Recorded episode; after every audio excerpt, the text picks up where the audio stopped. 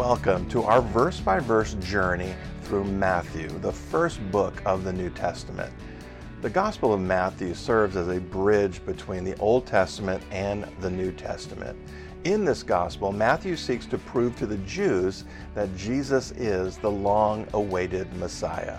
For those of us who aren't Jews, Matthew helps us to see our Savior King more clearly and through his gospel learn to live well in his in Christ kingdom today. So, grab a cup of coffee, open your Bible to the Gospel of Matthew, and let's learn about our Savior King and his kingdom.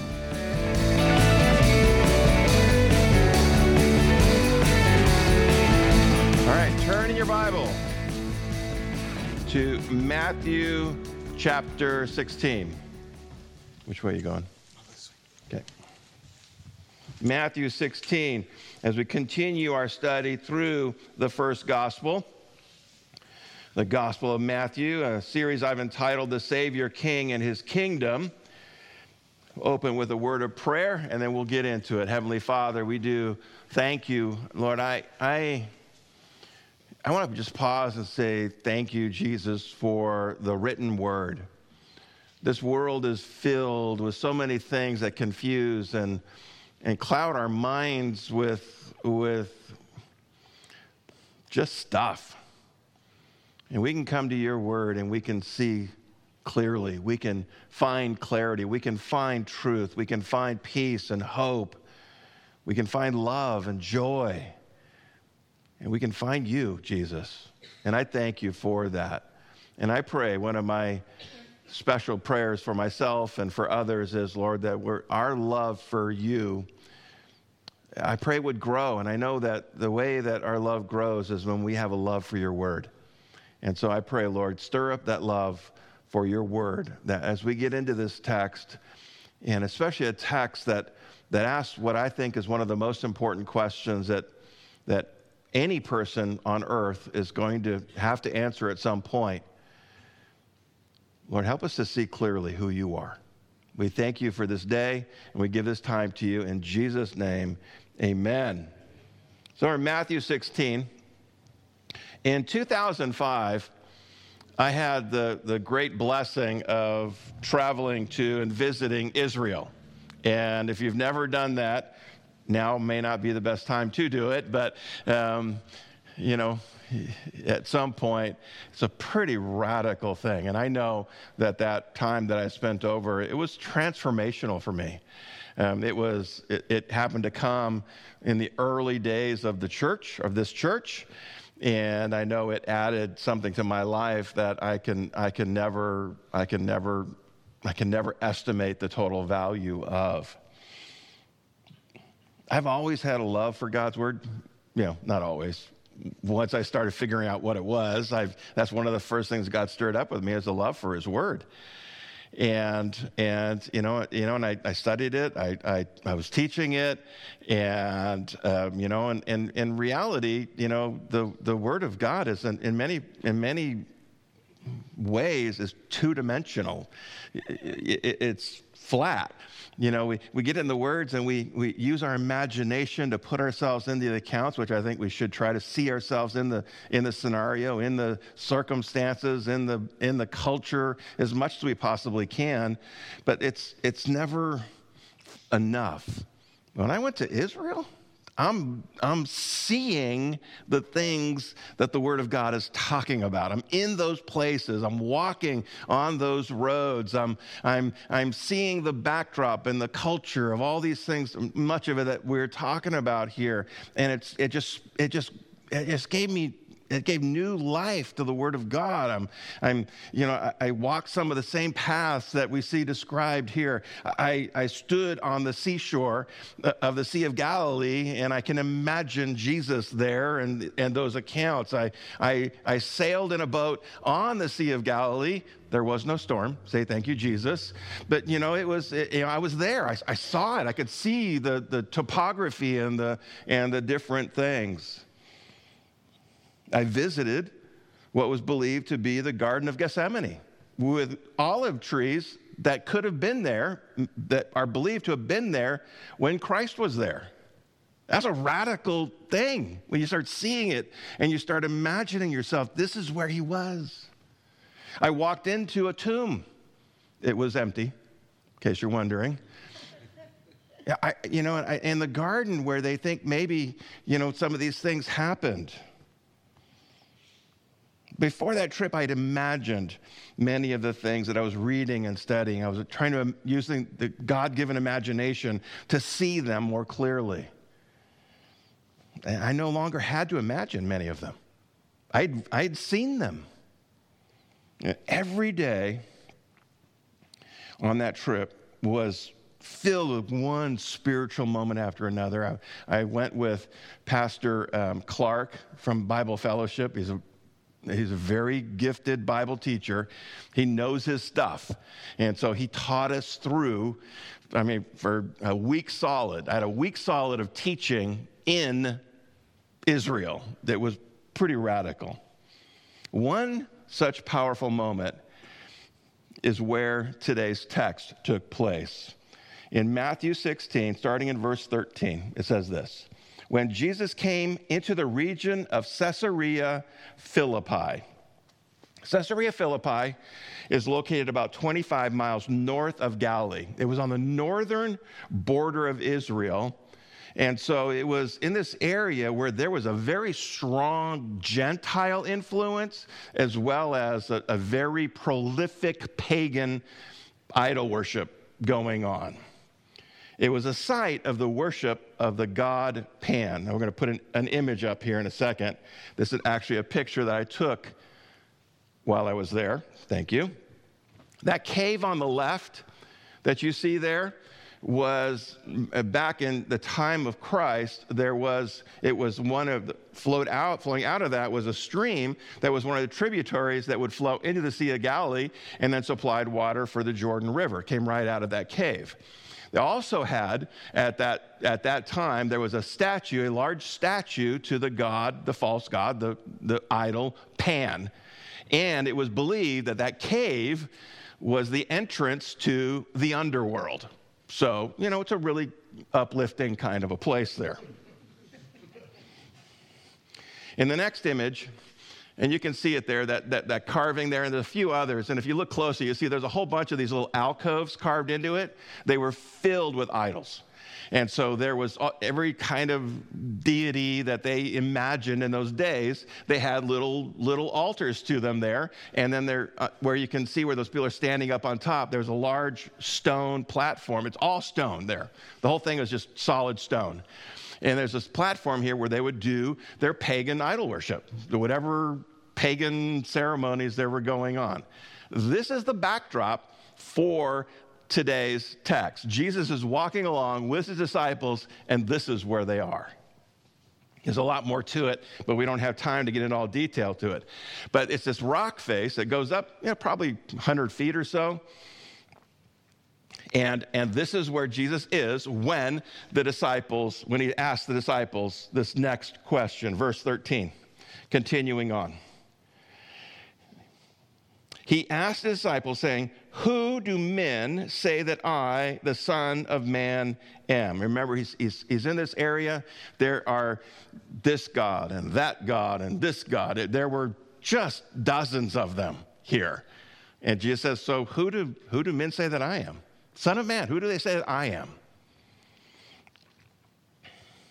The world has a lot of weird ideas about who Jesus is.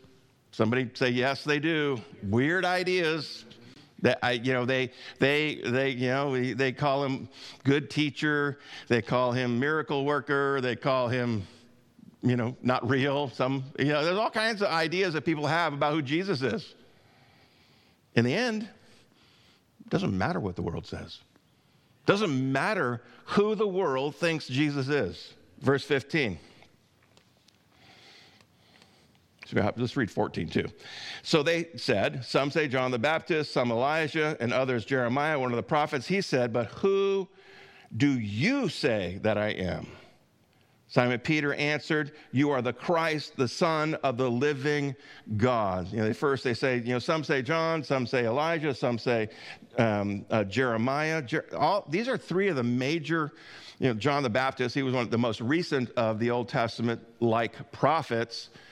And, you know, and, and so they, they, they, they point to really kind of three different elements of how people were speaking about the coming Messiah.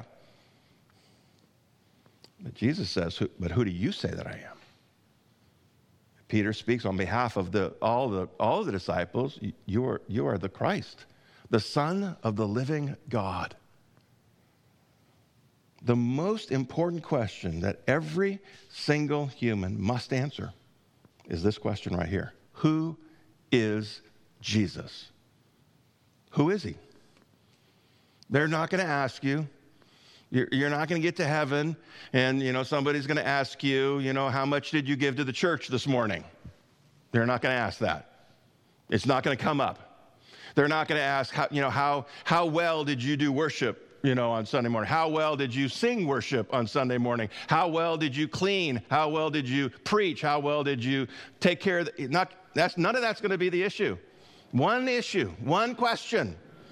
Who is Jesus? And if you don't get that one right, let me tell you, nothing else matters. Doesn't matter how good you are, doesn't matter how bad you are, doesn't matter how far you traveled to come to church this morning. How far was it? It's a thousand miles? A thousand miles. That's pretty good. Robert, how, how, much do you have? Yeah, I don't know, it's a lot. You're, you're all over, the, he's all over the country, so I have no idea where he came from today. None of that matters. Who is Jesus? That's it. You know, it doesn't matter what church you belong to. Doesn't matter what your theology is. Doesn't matter what your doctrine is. Doesn't matter what, you know, what clothes you wear. Uh, uh, none of that stuff matters. What matters is who is Jesus. If you don't get that right, nothing else matters. Your eternity hangs on that one question. One question. We make it so complicated, don't we? We try to make it into some big deal and some, you know, some hard thing. And, and, and Christianity is not easy. I'm going to give you that. But, you know, being a Christian, becoming a Christian is not that hard. It takes one thing, or one person, be more accurate. Jesus is the Christ, the Son of the living God. That's a fact. That's a fact. That is truth. That is true. But confessing that fact will not save anyone. Just saying that Jesus is the Christ, the Son of the living God, does not save you. You must believe it. It's got to come out of the inside. It's got to come out of you. It's got to be something that you believe is absolute truth. I know who Jesus is. Jesus is the Christ, the Messiah, the Savior of the world. He is God in the flesh. You've got to believe it. Peter answers for all the disciples. We know who you are. You are the Christ. You are the Messiah. This is a Jew saying that Jesus is the one all of the Old Testament prophets said was coming. There's a guy coming, there's a man coming, there's a person coming who is the Savior, is the Messiah. Now, I, I want you to just pause and think about this. The disciples have seen Jesus. We have no idea at specific how far into the ministry. We, we believe this is on the, the latter end of the ministry. We're getting close to the end of the ministry of Christ when we get to this point. We start to, we're starting to move toward Jerusalem at this point. Know, so, so the disciples have seen a lot, right? They, they've, seen, they've seen Jesus do a lot. They've seen him, they've seen him heal. How many times? There's no way of counting. There's just so many. Every, every single person that's brought to Jesus was healed. How healed? All the way healed. Radical. Yeah, they, and it doesn't matter what the issue was, he healed them. He, he fed people miraculously at least twice. He walked on water. Is it that as he's as he's they've been around that and, and they've and they've seen that they've seen him do these radical things, but it's here is the very first time we say them make this type of a declaration. It's, it's like, it's, like it, they, it's finally sinking in who this guy is. Remember, if you remember that time when he walked on water, remember what they said? Who is this guy? Who is this man? Yeah, he walks on water and then he stills the storm with, his, with a word, and they're, they're blown away by it. This is not an emotional response by Peter. Peter recognizes, and he's speaking on behalf of the, the others. Okay, we now know who you are. He's not, he's not, it's not an emotion. They're just, they're just walking along. They're walking along in nature. They're walking along, seeing all this, who knows what's going on and, and this pagan idolatry stuff that's going on here. They're, they're just walking along. And, and Jesus asks the question, and Peter answers it.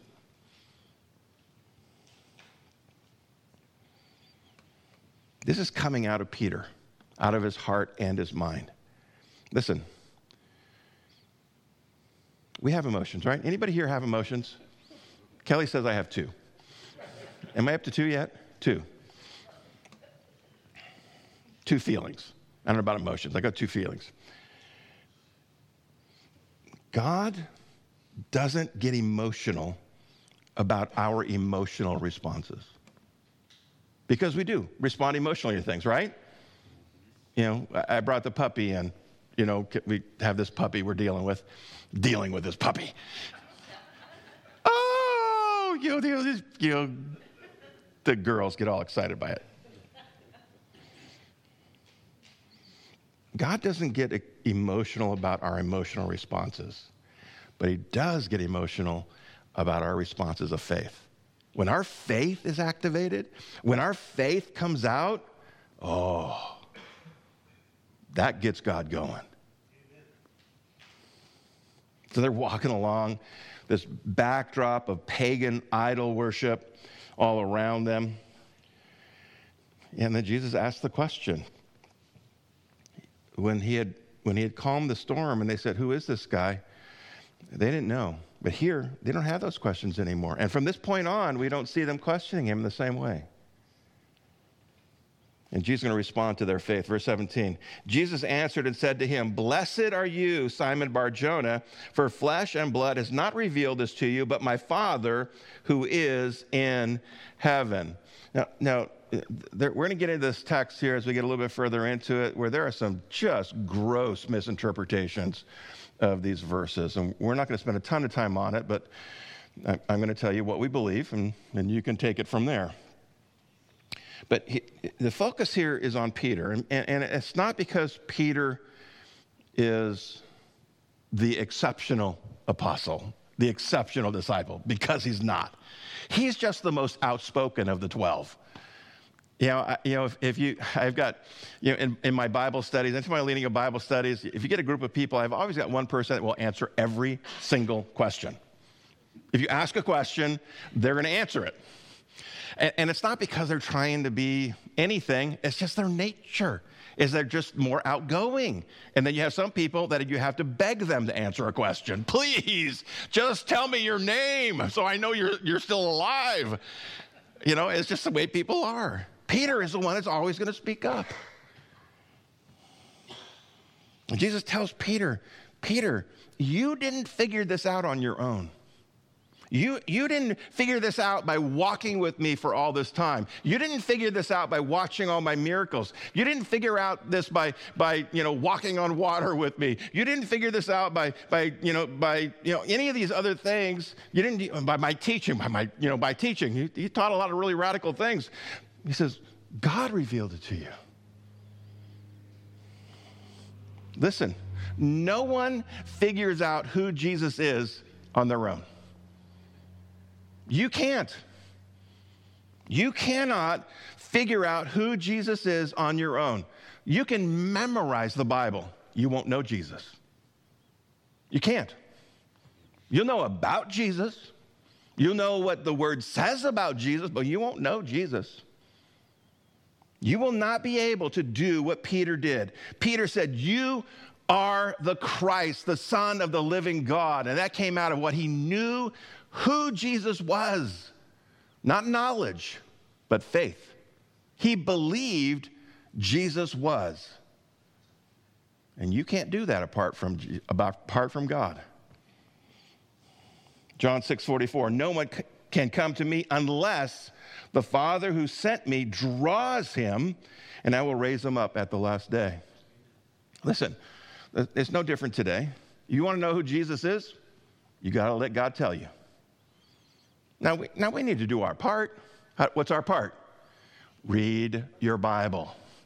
Read your Bible because that's where, that's where we learn everything there is, everything that God revealed about himself and Jesus and who we are in his kingdom. All of these things that we need to know are in this book.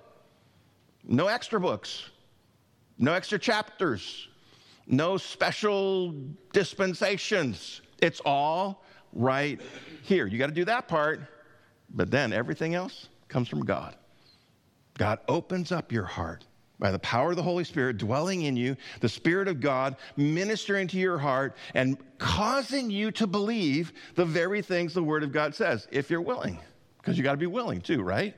You got to believe. You got to want to believe that what God's Word says is true, and then the Spirit of God comes and makes it alive inside of you.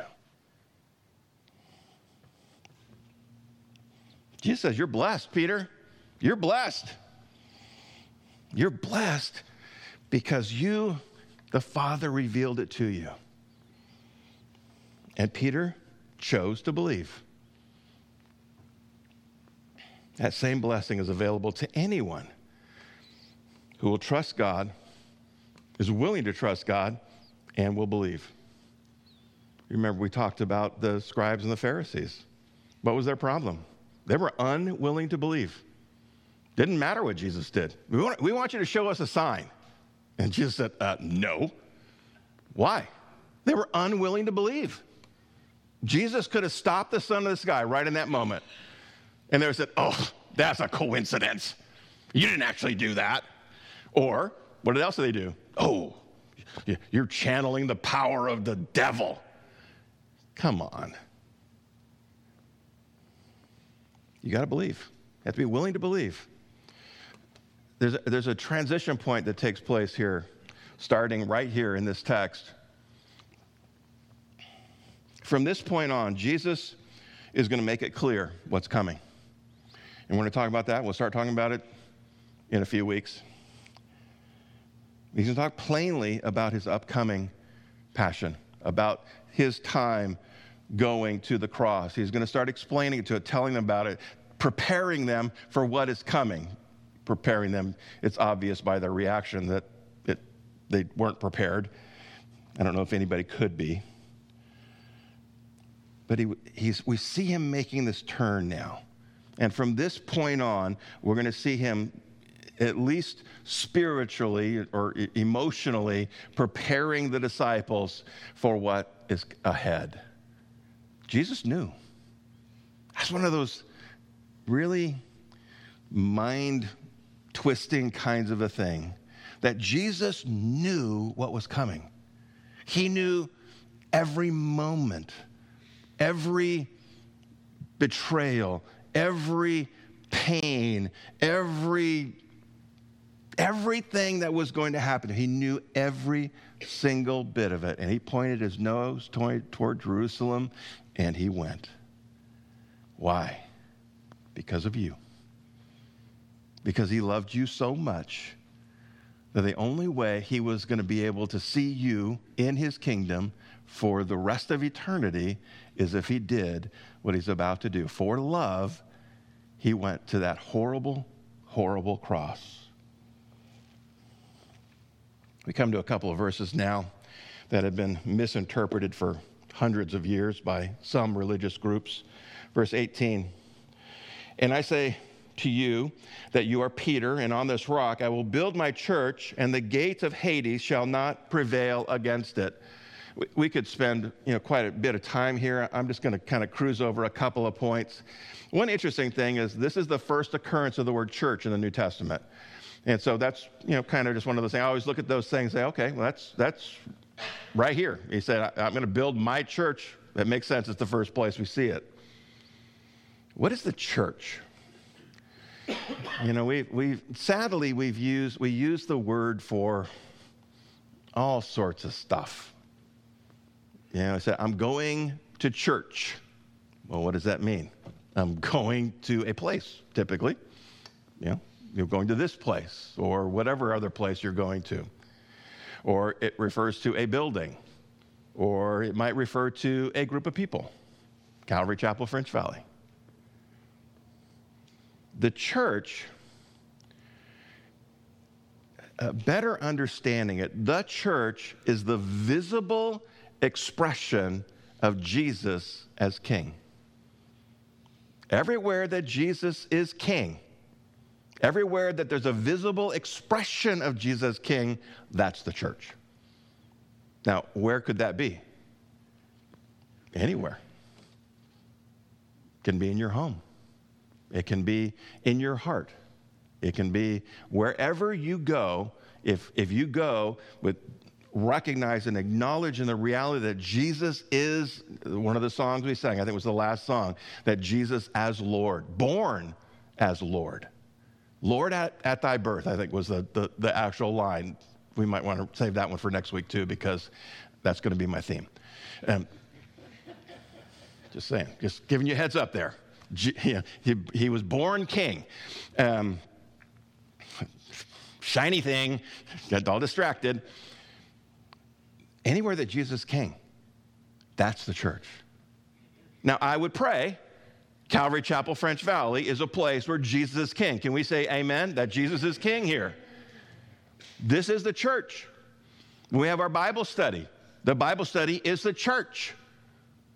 When we go out, when we take, when we take our, just go out and live our life out there, if we're doing it with Jesus on the throne of our hearts, that is the church going out. And we should remind ourselves that there is only one church. It's not Calvary Chapel, French Valley. It's not any other group or denomination or anything else. The church is, is ultimately wherever Christ is king. And that would be anyone who has humbled their heart before God and allowed the Holy Spirit to, to baptize them into the kingdom of God. That's the church. Now, there's a whole message on church unity and all other things in there, but we don't have time for that. We're going to keep moving on. So, as a true church, as, as one church, we have one head.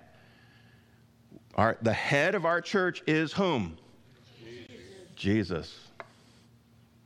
Christ Jesus is our head. That means he's in charge, he's the boss, he decides. And when we, when we make decisions in this church, one of the things that we do is we try to make sure that we are, we are yielding to the headship of Christ in whatever decision we make. Would Christ make this decision? You know, give, give Pastor Rick a raise. Would he make that? No, kidding, kidding. don't, don't want to talk about that. Jesus loves me just the way that I am.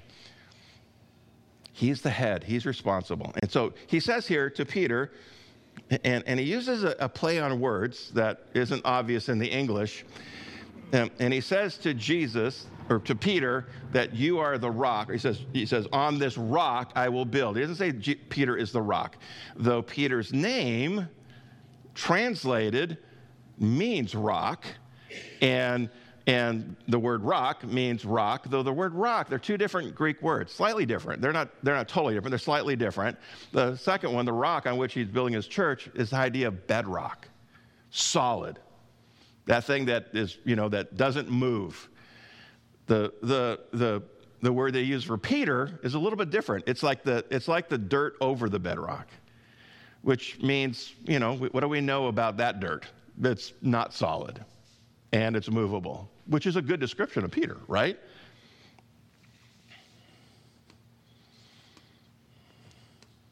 The rock that Jesus is referring to, that this church can be built on, is not Peter.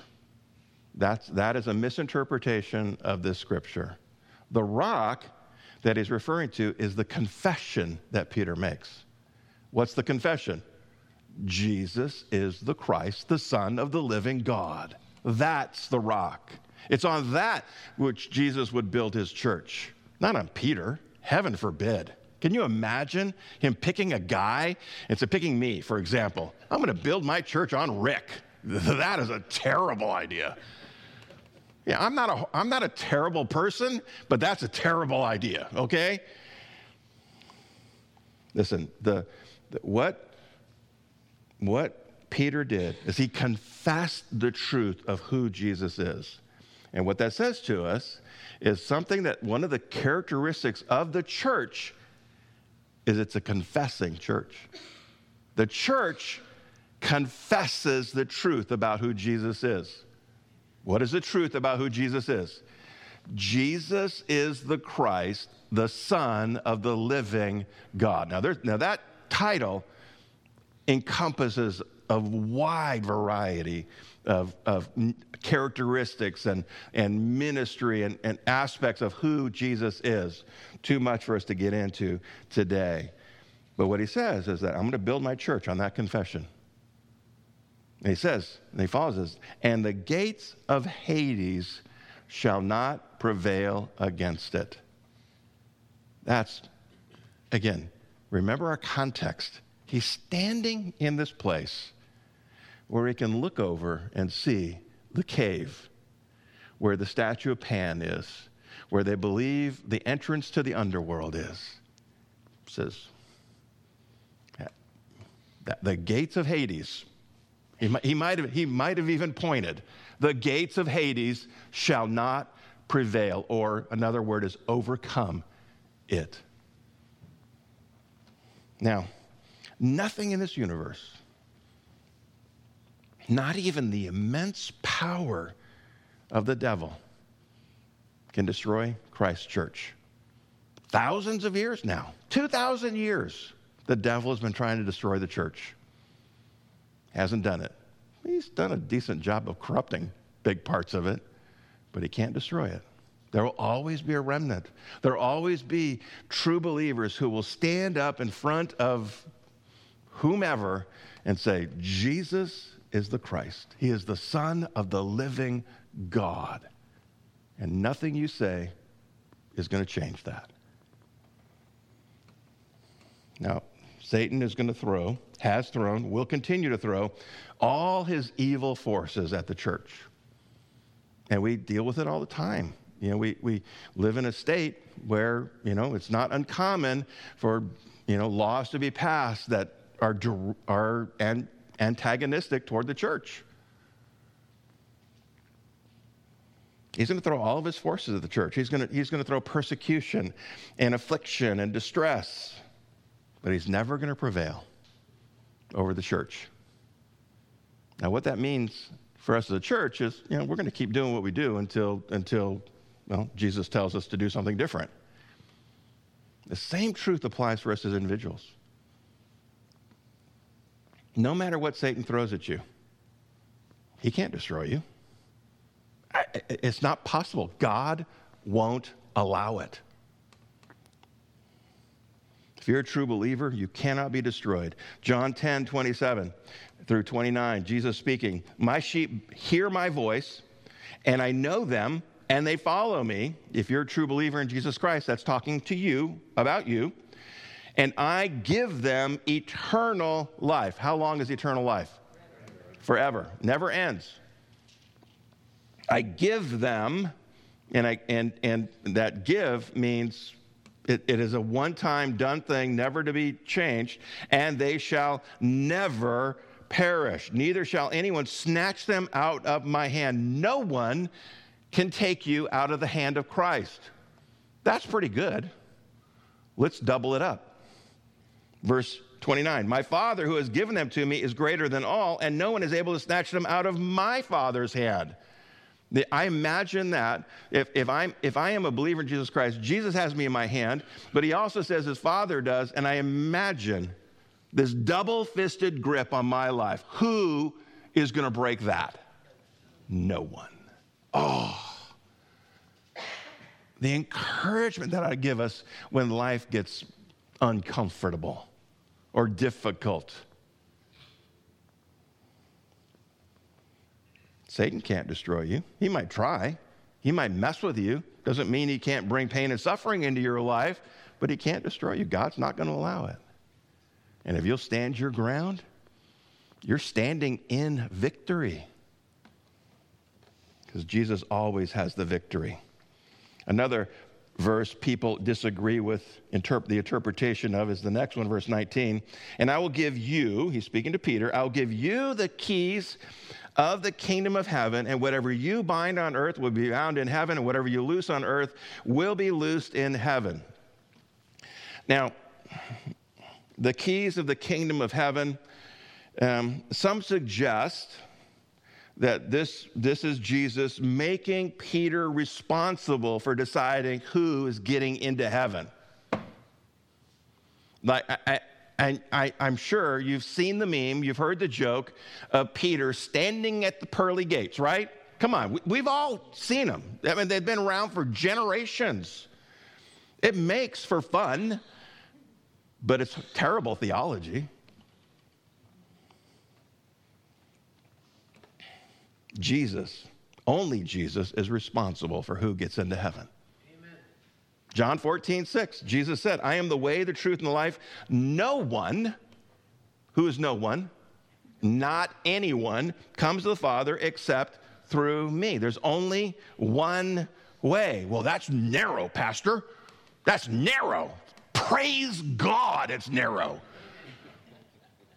How lost would we be if there were a thousand ways to get to heaven? We wouldn't be able to figure it out. We, weren't be, we wouldn't be sure because if there's a thousand, there might be a thousand and one. If there's a thousand and one, they might be a thousand and two. How do you know your way is right? There's only one way. I know that one's right because Jesus said so the keys of the kingdom. What we need to do is, again, we need to back that up into, into the cultural um, interpretation of that, the time that Jesus said these words. What did it mean to the people who first heard it? And what it meant to the people who first heard it is that it pointed right back to the Jewish religious people. When, when the rabbis and the teachers taught the law, they were considered to have the keys of the kingdom. And that when, when they taught, they were unlocking the kingdom for everyone who heard them. Jesus is now handing that role over to Peter and the other disciples, and ultimately to everyone who would follow.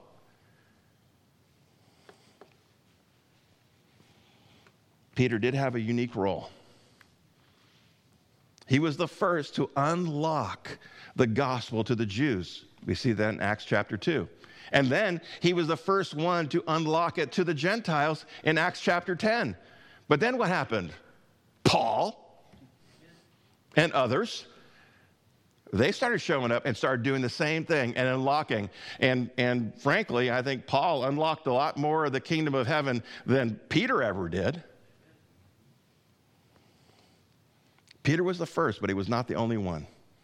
Now, now, if you are a believer here today, you've been a believer for more than a minute, I am guessing that at some point in your spiritual experience, some teacher has unlocked a spiritual truth that you hadn't seen before.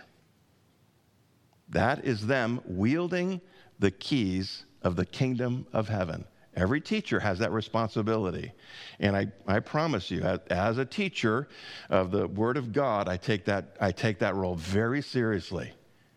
It is a great burden to carry those keys because what you lock, what you unlock, you can also lock. And the idea of locking somebody out of the kingdom is absolutely obnoxious to me. It makes me sick to my stomach to imagine I might say something that blocks someone from the kingdom. Now I, I trust the Holy Spirit to carry me and to deal with all of that. So I just let I just I just let him speak and he takes care of the rest. Somebody say hallelujah for that. Hallelujah. But that's what we as teachers are called to do. To bear the keys of the kingdom of heaven and to unlock for those who, who can't do it themselves. And frankly, all of us, myself included, I, I, I depend upon other teachers to teach me those things that I don't know. And I have had spiritual truth unlocked to me. It happens to me on a regular basis as I'm studying scripture. While I lean upon and I depend upon the Holy, the Holy Spirit, and I've studied enough to allow the Holy Spirit to give him lots of stuff to work with, I still let other teachers teach me. And I, and I learn things on a regular basis. We all need to do that. And this idea of binding and loosing, yeah, it's a it's a call to accountability. But we see in Peter and the other apostles a very unique work that they did in the early church. They were given a special dispensation. And, and we know that because we have it recorded in Scripture, where we're told that they, were, that they did certain things that, that, that basically bound and loose you know, things in this kingdom. For example, the, at the Jerusalem Council, they determined that Gentiles don't have to be circumcised to be believers. You know, they, they made these things, okay, you, you know, you don't, you know, that there's certain rules that we're going to follow, others that we're not. Great liberty was given to some, and others didn't have it. It was like this the whole jumbled thing, and they said, "Okay, here's the deal," and they laid it all out. And you see it. You study the writings of Paul. You see the same thing: him loosing and unloosing things, giving them clarity on all of these things, so that we understand what it is that God wants us to do, how He wants us to do it.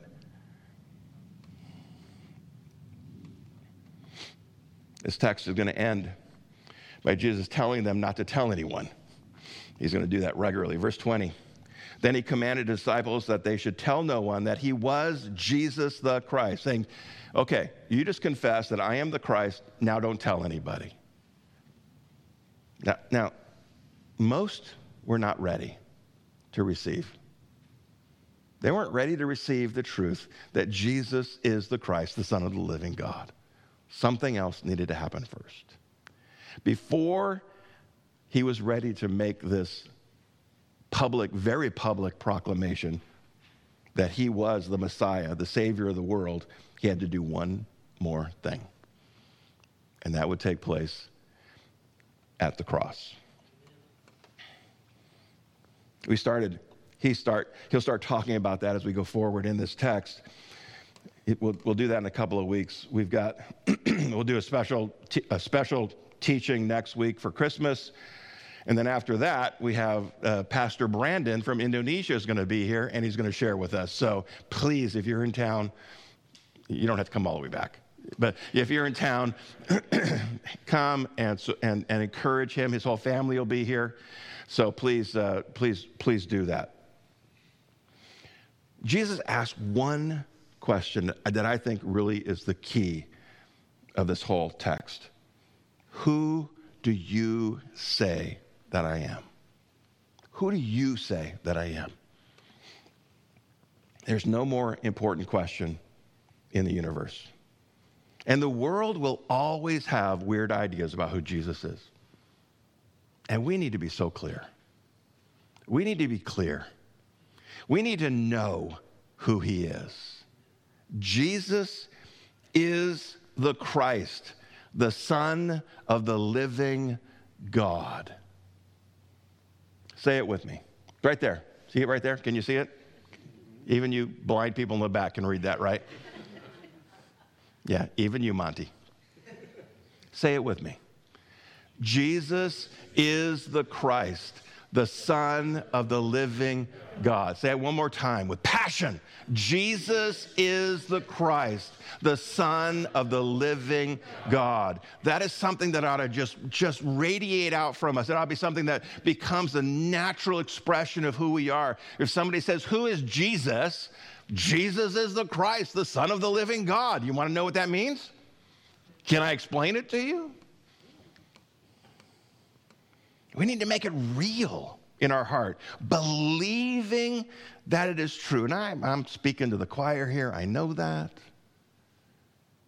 But we need to let it be something that just radiates out from us so naturally that when somebody does ask us the question, maybe somebody will ask us the question, who knows? But are you willing to say those words out loud? Who is Jesus? Jesus is the Christ, the Son of the living God.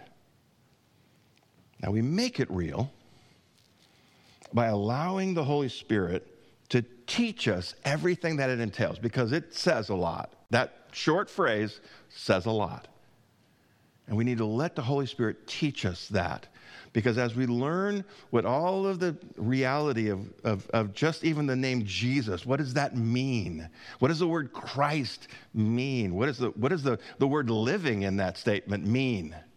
As we learn those things and we express those things and we just believe those things, it's going to come out in the way that we live. We're going to talk about it, we're going to, we're going to say it to somebody. One last time. Say it with me.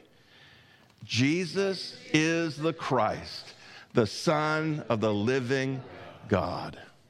Let's pray and we'll ask the Holy Spirit help us to make it more real in our hearts.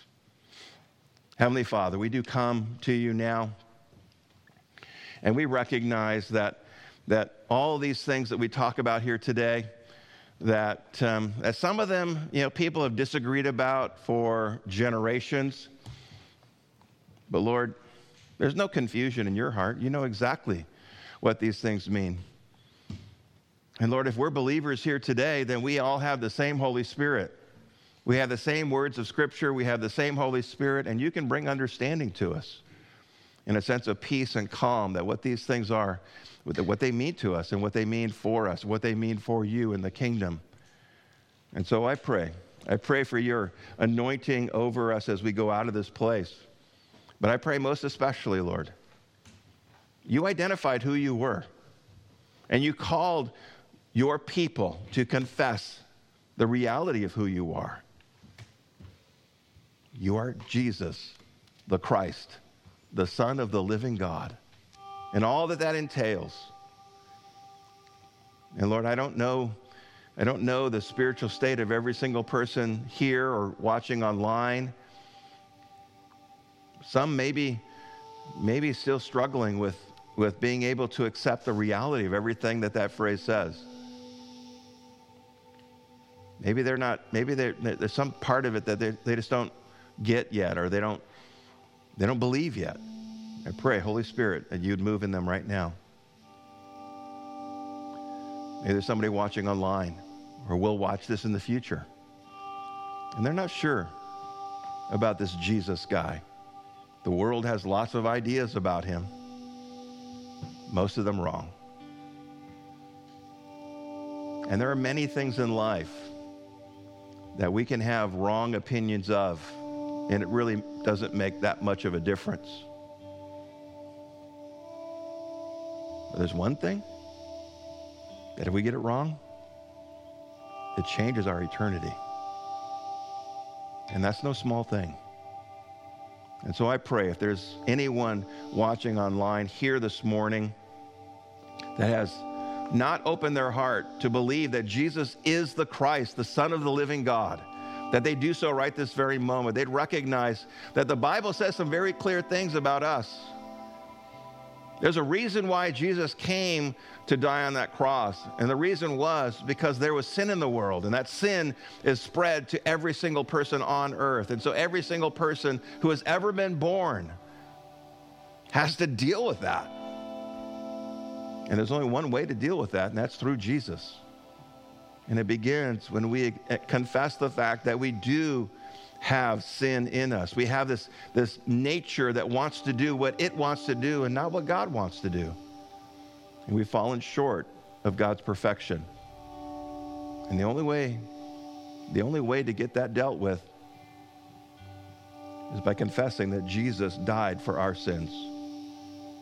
So if there's anyone here, anyone watching online who has never done that, I pray they do it right this moment. They would just just acknowledge in your heart, yes, that speaks of me. I, I did. I have sinned. I have done what I want to do. I know I've done wrong. And there's no way for you to make that right apart from Jesus. And you can take this moment right now and open your heart and ask Jesus to forgive you. Believe that when he died on the cross, he died for your sins as much as for everyone else's. And by believing that, you can be forgiven. And you can have the freedom that comes with that. And you have the hope of heaven. And so I pray if there's anyone here that has not done that, that they would do it right this very moment. And I pray for the rest of us as we prepare to go out of this place that this phrase would just ring in our hearts Jesus is the Christ, the Son of the living God. And that every time we think of it, that our hearts would rejoice. Every time we think of it, it would, it would recenter our thoughts and our feelings and our attitudes about things. Jesus is the Christ, the Son of the living God. What a beautiful thing. And I pray that you would just fill our hearts with the joy and the peace and the hope and the beauty that that phrase is. And that you would use us, Lord, to take that message out into a dark and dying world. Lord, we thank you for your word. We thank you for your grace, your mercy, your love. And we give the rest of this day to you now. In Jesus' name, amen. Thank you for joining us as we learn more about our Savior King and his kingdom in the Gospel of Matthew. It is our hope that these messages will help you grow in your faith. If you have any questions or there is anything we can do to help you with that, please do not hesitate to connect with us. Go to calvaryfv.com slash connect to find all the ways that you can connect with us. As Christians, we are all connected in Christ. One of the ways we would like to engage with you is in the area of prayer. Please let us know how we can be praying for you. Send us an email to prayer at calvaryfv.com or text the word pray to 951 419 5396. If this material has been useful to you, please share it with someone. Also, please pray that God would use these messages to help others find hope in Jesus Christ.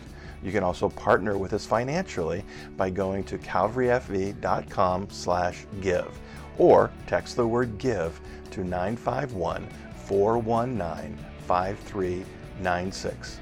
Until next time, go be radical with Jesus.